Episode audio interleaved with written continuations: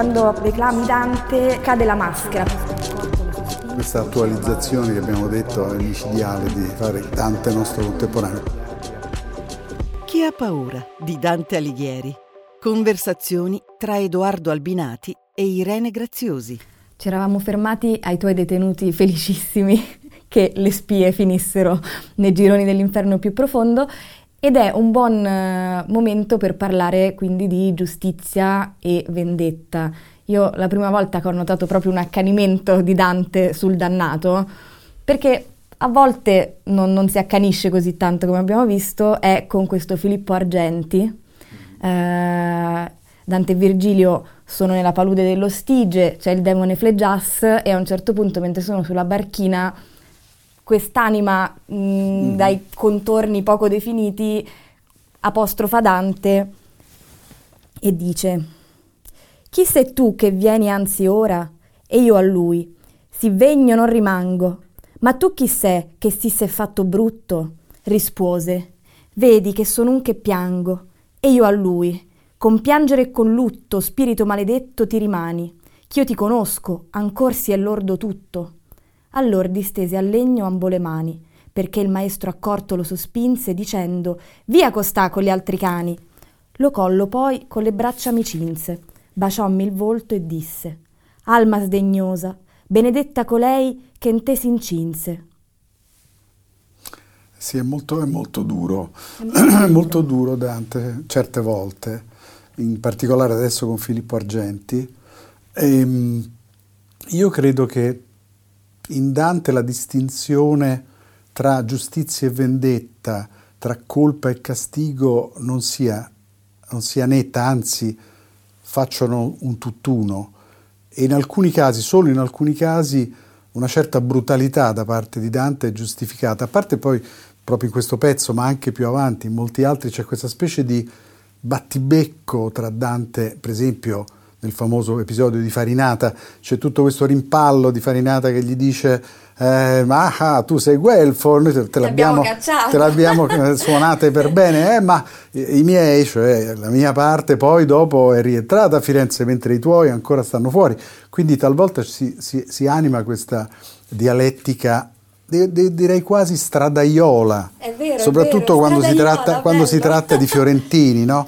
Però c'è una grande differenza perché mentre Filippo Argenti viene proprio trattato come un cane, viene eh, anche sì, eh, Farinata, invece a me piace tantissimo perché è pieno, è molto orgoglioso, mi piace tantissimo quando dice e del Sergea col petto e con la fronte come avesse l'inferno a grandi spitto. Sì, sì, proprio... Me lo immagino proprio questo signore che emerge dalla tomba sì, infuocata e...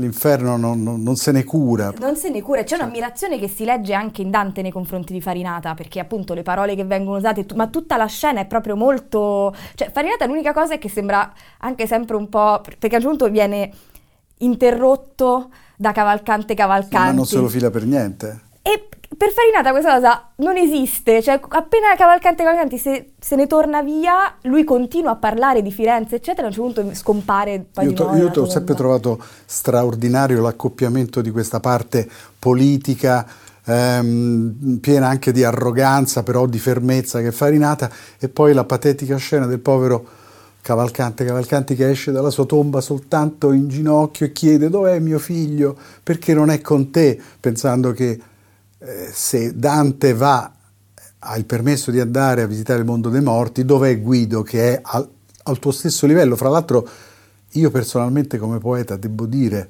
non dico che preferisco Cavalcante, come poeta lirico sicura, sicuramente, e mi viene da, da, citare quella bellissima poesia che Cavalcante dedica, dedica a Dante, che comincia con quel verso Io vegno il giorno a te infinite volte c'è un rapporto quasi amoroso no, tra i due amici. Mm-hmm. Però questo episodio, questo siparietto patetico viene ripreso, interrotto e ripreso di colpo da Farinata che vuole continuare a parlare, di, pol- certo. vuole parlare di politica, non, non di fa- faccenduole personali. certo. Però diciamo così, l'idea del, del, del prendersi una vendetta sul, sulla persona che si, fondamentalmente si disprezza sia eh, giustificata eh, in Dante dal fatto che costoro si sono resi colpevoli di ingiustizie tali che meritano di essere trattati con la medesima brutalità che loro hanno usato, il che secondo me forse non corrisponde più alla mentalità attuale, però è un ristabilire il torto, è raddrizzare il torto e peraltro ti ricordi quando dicevamo del fatto che in qualche misura si tratta di una confessione e cos'è che si confessa nella confessione? L'inconfessabile, ciò che normalmente si tiene nascosto e la confessione ha proprio lo scopo di far emergere anche la propria brutalità e Dante questo ammette di avercela, soprattutto negli episodi degli ultimi canti, il, 33, mm-hmm. il 32 e il 33, laddove lui si prende le sue vendette per amore di giustizia sui traditori, quando strappa i capelli no, a, a, bocca degli abbati che non vuole dire il suo nome, o quando, forse ancora peggio, se vogliamo, perché è una crudeltà che fra l'altro Dante stesso giustifica quando eh, frate Alberigo gli chiede di levargli le croste di ghiaccio che gli sono formate sugli occhi e Dante ha promesso di farlo. E, Dante stesso tradisce la sua promessa ma dice questo è, è frate Alberigo ma distendi oggi mai in qua la mano aprimi gli occhi. E io non gliela persi e cortesia fu lui esser villano quindi come dire, ci sono dei casi in cui la villania, la crudeltà diventa invece un gesto di umanità perché deve raddrizzare il torto che i traditori hanno fatto in vita. Questo credo che, di aver letto da qualche parte che questa, questo parlare di sé, parlare dei torti subiti e teniamo conto che tutta la commedia è attraversata da questo risentimento, mm. del, del, danno subito, dell'ingiustizia subita, dell'exul immeritus, cioè l'esule, l'esule costretto ad andare via per l'ingiustizia di un'intera città come Firenze, sia una cosa che Dante riprende da Boezio, laddove Boezio dice che è giustificato parlare di sé e del torto, dell'ingiustizia che si è subita quando questa diventerà un esempio cioè quando non sarà più una storia personale, ma diventerà, come dire, esemplare, e in effetti la condanna ha da essere esemplare, se no non ha senso, non deve servire a chi la subisce, ma deve servire a tutti gli altri per imparare cosa accade quando si commette un'ingiustizia che poi la si pagherà. Quindi questa, questo parlare di queste, di queste, ingiustizie subite o delle ingiustizie che costoro hanno fatto ad altri serve a ristabilire un'equità. Quindi per quanto brutale, credo che nel fondo ci sia questo desiderio di, di giustizia, anche quando sembra esprimersi attraverso la forma, diciamo così, barbarica della vendetta. Ma poi penso anche che elaborare dico, da un punto di vista soggettivo, io magari provo appunto un, provo una volontà di vendetta nei confronti di qualcuno, ma se vedessi quel qualcuno punito, probabilmente proverei anzi co- compassione, compassione, no? Quindi è anche un modo, in, almeno per me, per liberarmi anche un po', no? Cioè allontanare, allont- allontanare, sì. Perché la giustizia viene ristabilita in qualche misura. Sì, però direi che tutta la struttura inferno, purgatorio, paradiso è un tentativo, diciamo così, di um, strutturare la giustizia divina secondo però categorie che sono fondamentalmente umane.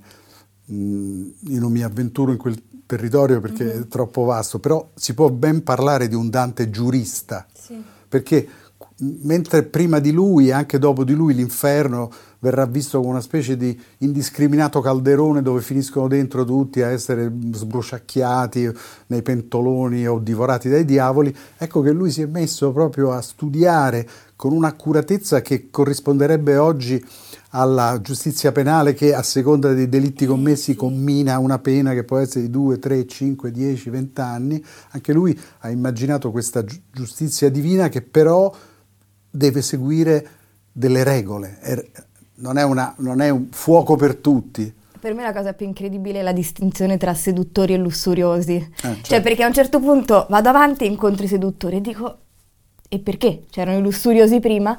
Eh, perché finti i lussuriosi sono incontinenti e vogliono così godersela. godersela, mentre i seduttori ti ingannano, ti, ingannano, ti manipolano. Certo. È molto, però è molto sottile. Ti imprigionano col, con la loro arte. È un, è un arti, la seduzione in, quel, questo caso è un artificio che serve a rendere l'altro succube sì. e dunque ha, ha, una punizione completamente diversa. Poi ci sono, diciamo così, le, le personali vendette certo. che Dante si prende e quelle secondo me sono le più straordinarie. Io penso che il repertorio delle invettive dantesche sul, contro le città, le, poi quasi tutte, non se ne salva nessuna, soprattutto la più delirante e la più, diciamo così, spettacolare di tutte è quella contro Pisa, dopo aver sentito la storia di Ugolino, l'immaginarsi che le isole del Tirreno, muovasi la, la, la Capraia e la Gorgona, queste due isole che si sganciano dal fondo del mare e arrivano a tappare la foce dell'Arno per annegare tutti i pisani. Questo neanche Sodoma e Gomorra nella Bibbia è così grandioso. Ehm, è bello questo perché sembrerebbe che ce ne sia per tutti. Cioè, se Dante avesse solo un obiettivo polemico, allora potresti dire, vabbè, sei te che ce l'hai su con qualcuno. Invece il fatto che lo distribuisca su tante diverse realtà... L'usura, la simonia. Ce, ce, certo. n'è, ce, n'è, per tutti. Questo però è un, un, segno, diciamo così, secondo me di grandezza perché non indica un partito preso. Mm-hmm. Ah, sì. Quindi uno può immaginare che il Guelfo se la prende con i Bellini, il Fiorentino se la prende con i Pisani, invece pensa soltanto a quello che dice della sua stessa città. Sì. Beh, è una critica mora- cioè, alla corruzione morale. E la corruzione è ovunque, è ovunque. E quindi va colpita ovunque. E questa è una cosa che mi chiedevo, e non so se riusciamo a darci una risposta in questa sede, che ogni volta lui parla di questa Firenze ideale, cioè che c- prima Firenze non era così, ogni volta dico ma sarà sempre, cioè, più o meno, chissà. Sai, questo, questo diciamo è stata poi la ragione per cui si è parlato così tanto e anche stato, diciamo, politicamente adoperato, strumentalizzato questo argomento di un Dante fondamentalmente conservatore, cioè la lode dei tempi passati dove non c'erano ancora le nove genti i subiti guadagni, cioè che una volta Firenze fosse specchiata e poi soltanto negli ultimi decenni eh, eh, piombata nel, nel disordine, nel, nel desiderio di arricchimento. Eh, però questa è una caratteristica direi abbastanza, abbastanza tipica, abbastanza classica, no? il fatto di immaginare un'età dell'oro da cui poi si è caduti nel, in una contemporaneità degradata e devastata. Eh, non, non, darei così tanto retta, diciamo così, a questa lettura di un Dante che rimpianga una società ideale che poi piano piano è venuta meno.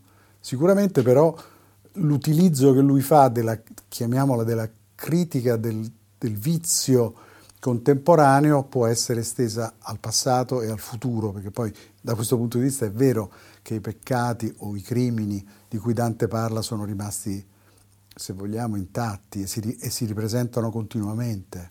Penso soltanto a, a, quando parla del fatto che Firenze cambi continuamente leggi, no? che una legge fatta l'anno prima non arriva fino a, all'anno seguente e questa città così amata e così, da lui così spesso maledetta sia come quella malata che cerca, cambiando di posizione, di lenire il suo dolore, no? quindi girandosi rigirandosi, creda che questo finto cambiamento sia in realtà un modo per alleviare il dolore, ma questo naturalmente è un'illusione.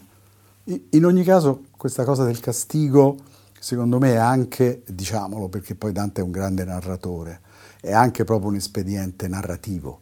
Cioè in fondo, pensiamoci bene, moltissime storie dal conte di Montecristo in cioè, poi sono, sono storie di vendetta. Cioè uno torna più spietato di prima, come diceva Abbatantuono. No? Quindi l'idea che, che, che, poi vi sia un redderazione dove i cattivi vengono puniti, il ritorno di Ulisse a casa che fa fuori tutti i proci, forse moralmente è discutibile, ma narrativamente sì, sì, è fortissimo. È insuperabile, no? Perché, perché eh, non so, è una, le- è una legge del racconto. Anche questo direi che della commedia si può dire, che ha un aspetto romanzesco, sì. avventuroso, eh, privarsene solo in una lettura, diciamo così, morale, il bene e il male. Può darsi anche, come appunto dicevo prima a proposito degli episodi in cui lui stesso è cattivo, mm-hmm.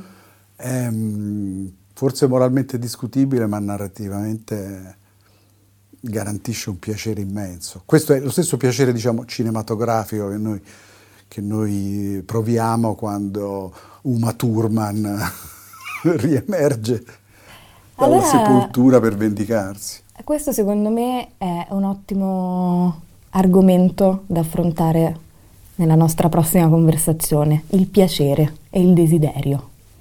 Bello. Bello. Podcast prodotto da Piazza Dante, un progetto che mette in rete 43 festival culturali italiani, finanziato dal Comitato Nazionale istituito dal Ministero della Cultura per la celebrazione dei 700 anni dalla morte di Dante Alighieri. Ideato da Neon 2020. Realizzato da Neon Production.